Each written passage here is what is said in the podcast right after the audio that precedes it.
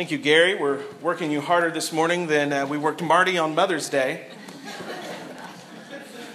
Sorry, Gary made a joke back on Mother's Day. If you weren't here, too bad. we begin this morning with a few quotes from history. 16th century.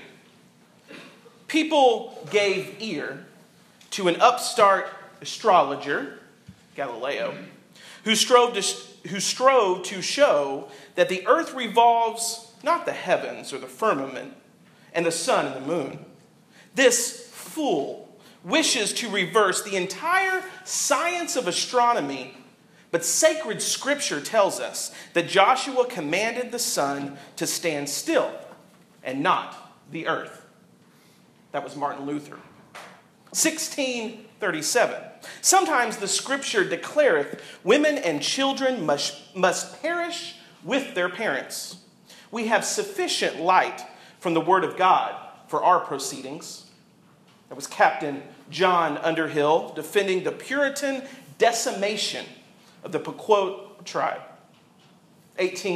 1846. The evidence that there were both slaves and masters of slaves in churches founded and directed by the apostles cannot be got rid of without resorting to methods of interpretation that will get rid of everything.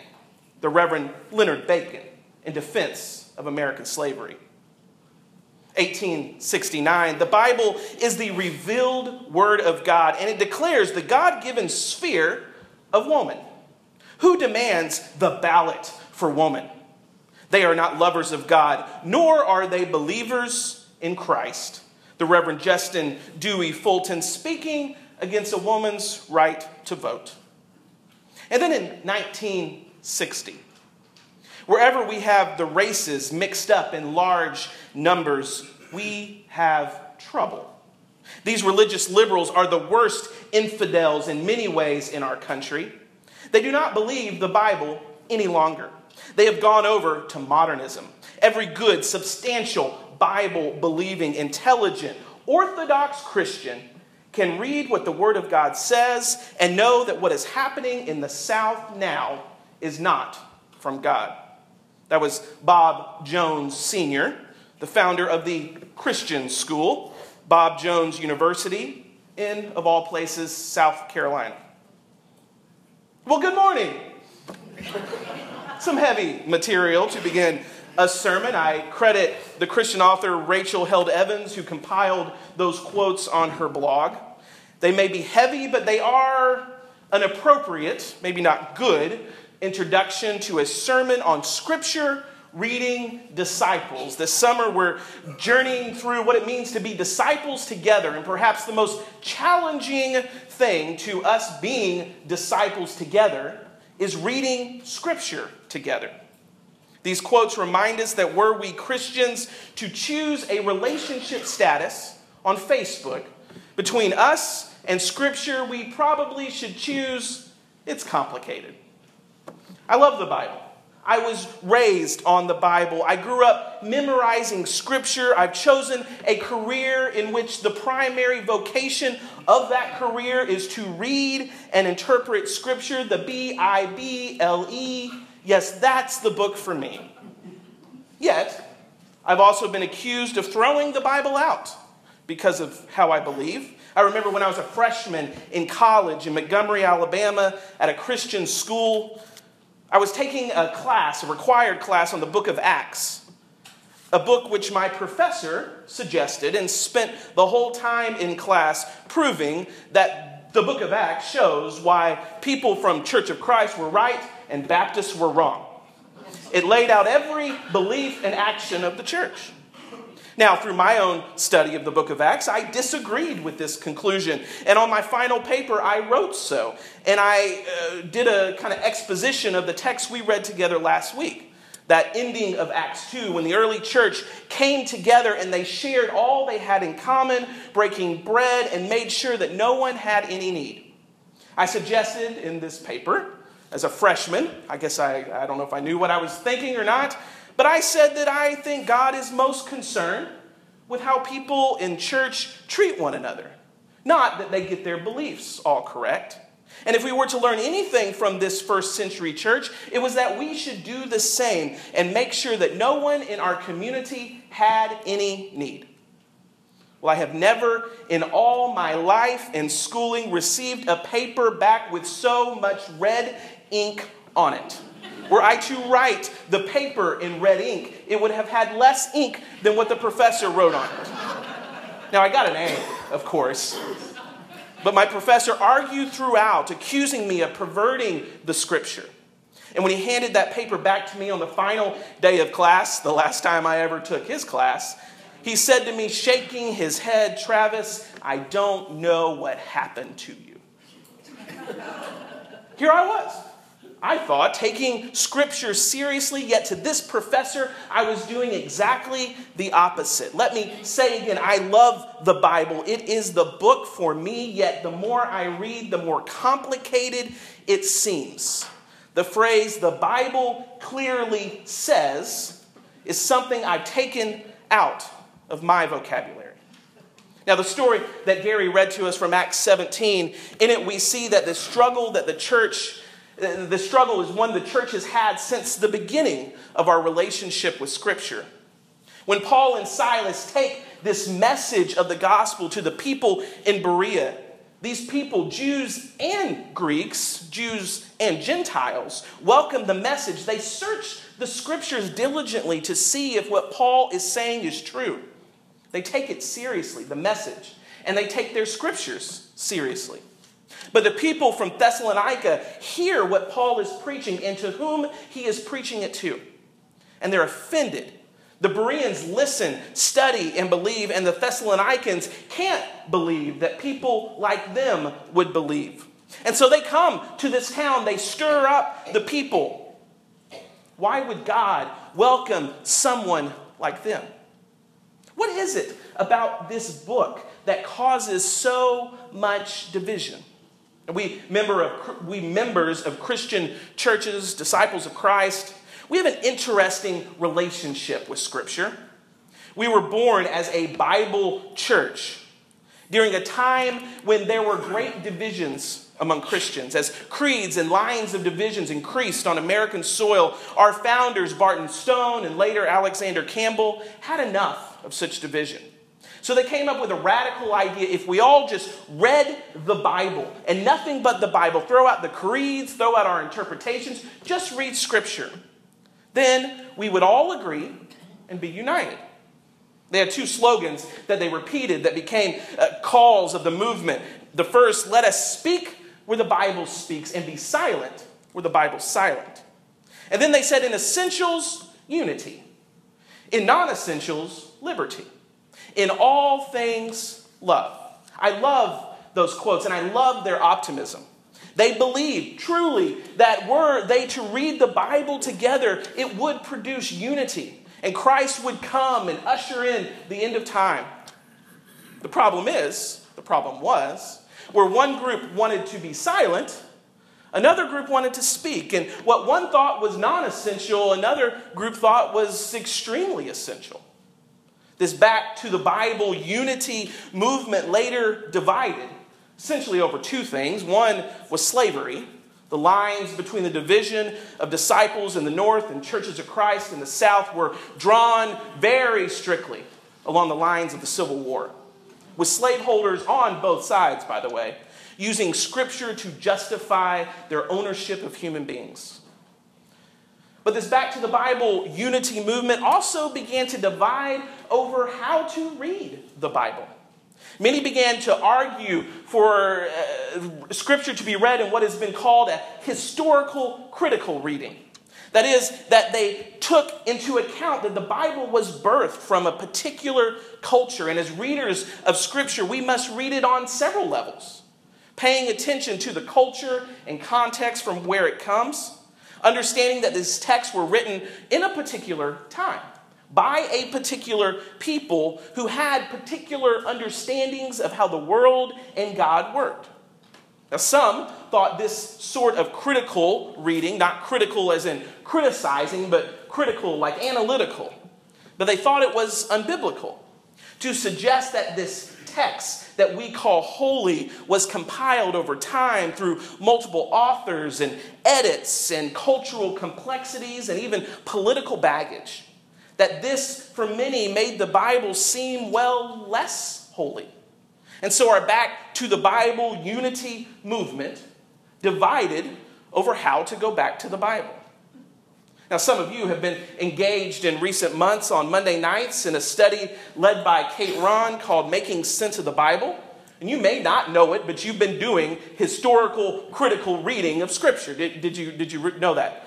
Uh, okay, yes, congratulations. You can file for your seminary degree tomorrow.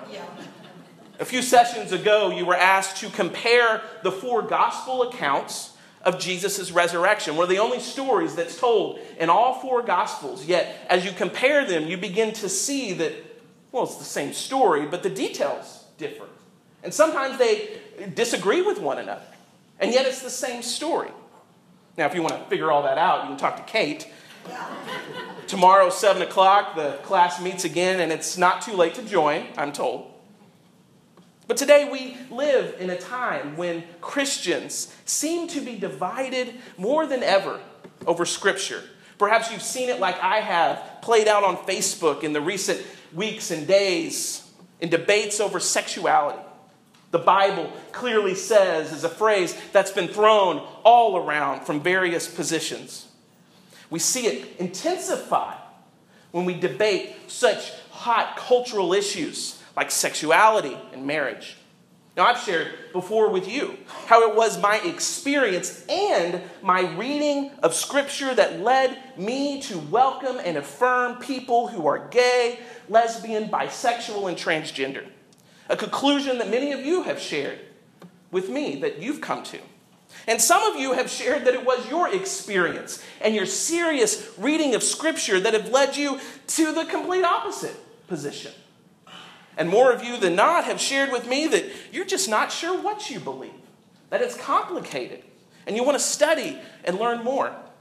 And by the way, I hope that we have this chance later this year, or maybe the first of next year, to come together and study those issues, looking at what the Bible says. And yet, here, in the midst of such a hot cultural disagreement, look at us. We still love one another. We have potluck together. We are disciples together. And we say, and we mean it when we say it, that all are welcome and all means all. Gary just read from a second Timothy, that scripture which gives us that language of inspiration, that all scripture is inspired by God. And I believe that. But what does that mean to us? Doesn't mean every word on every page is dictated by God, God whispering into the ear of that historical author. Yet, here in that book are some pretty horrible stories. Stories that would get R ratings or more if put on film, where God sanctions mass murder and rape, rules about women remaining silent in church or submitting always to their husbands. Are these inspired words of God too? Now, for me, I have come to see inspiration is bigger than that. Not just God whispering into an ear of a writer, but God speaking through a text in spite of the complexities and difficulties of that text. That the presence of God is here, alive in these words and becoming uh, speaking to us from these words that come from a particular time and particular people written by human hands who were seeking the best they could the will of God for their lives. And yet they like us were not perfect on their journey. But not everything they wrote down was God as God told us to do this was in fact God telling them to do it. People then just like people today believe that God told them to do horrible, troubling things, and we've seen this played out over and over again in our current events. Scripture reveals to us that humanity has always had this tendency. The author Anne Lamott has said that we should be very concerned when we believe that God hates all the same people we hate. But that's why we have all of Scripture. For as we keep reading, we come to the prophets, where God sends messengers who speak a word from God and call God's people back to God's original purposes of love and justice in the world. We have in the Gospels Jesus coming, who is, John tells us, the definitive Word of God. Jesus is the Word, and Jesus calls us to love our neighbor as ourselves. Through all of this is God breathing, inspiring us to love and peace and justice, speaking to us through and beyond this text. Now, being a scripture reading disciple, well, yeah, it's complicated. You can love scripture and still be confused and perhaps even troubled by scripture. What do we do with, as Adam, Adam, Hamilton calls this disturbing, wonderful, perplexing, and inspiring book? Now, I'd like to leave you with a few general principles when reading Scripture. Pastor Travis's guide for reading the Bible, and you can take it with as much authority as that name demands, which isn't much.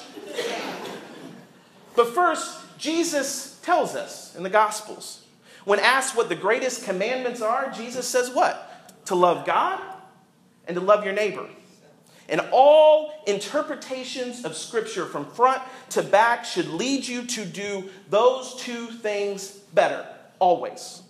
The goal of reading Scripture is not to figure out all the rules, but to become more like Christ.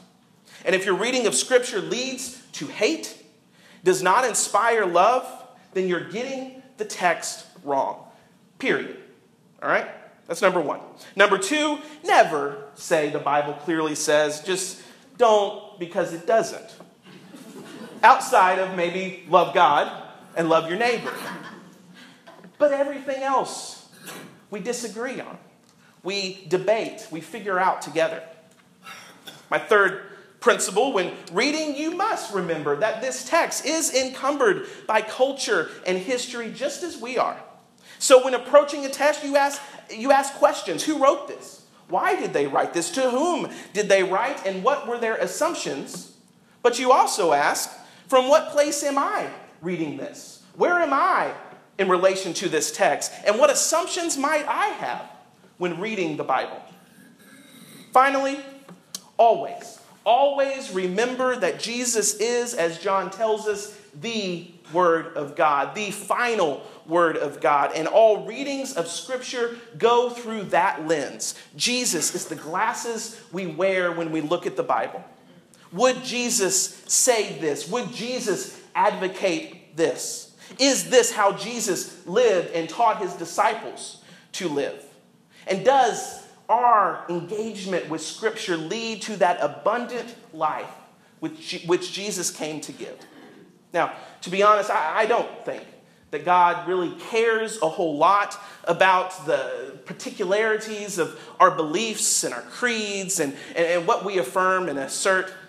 That may be our game, but it's not God's game. What God cares about is who we are becoming.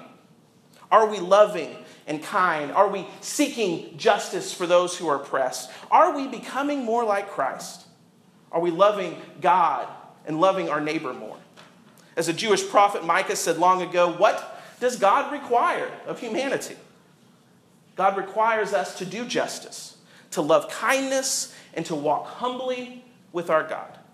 That's what matters. And Scripture is a guide, a tool to us, for us on that journey. But so is this community we call church. Disciples together. We read Scripture together. And living together reminds us that we are not the same. That though our experiences are different, and we read Scripture different, and we believe different, and we love differently, our lives are as complicated as this book we hold so dear. And yet, here we are, friends, sisters, and brothers, family. It's not quite how our founders envisioned Christian unity coming from this movement. And yet, here it is disciples. I heard it said that disciples agree to disagree agreeably. And that's us. Our life together is God's gift to us, A gift that reminds us that, yeah, life is complicated. It always has been from the beginning until now and into tomorrow. But it is diverse and it is beautiful in that diversity. And our best response is always love. God so loved the world that God gave us Christ, God's only Son.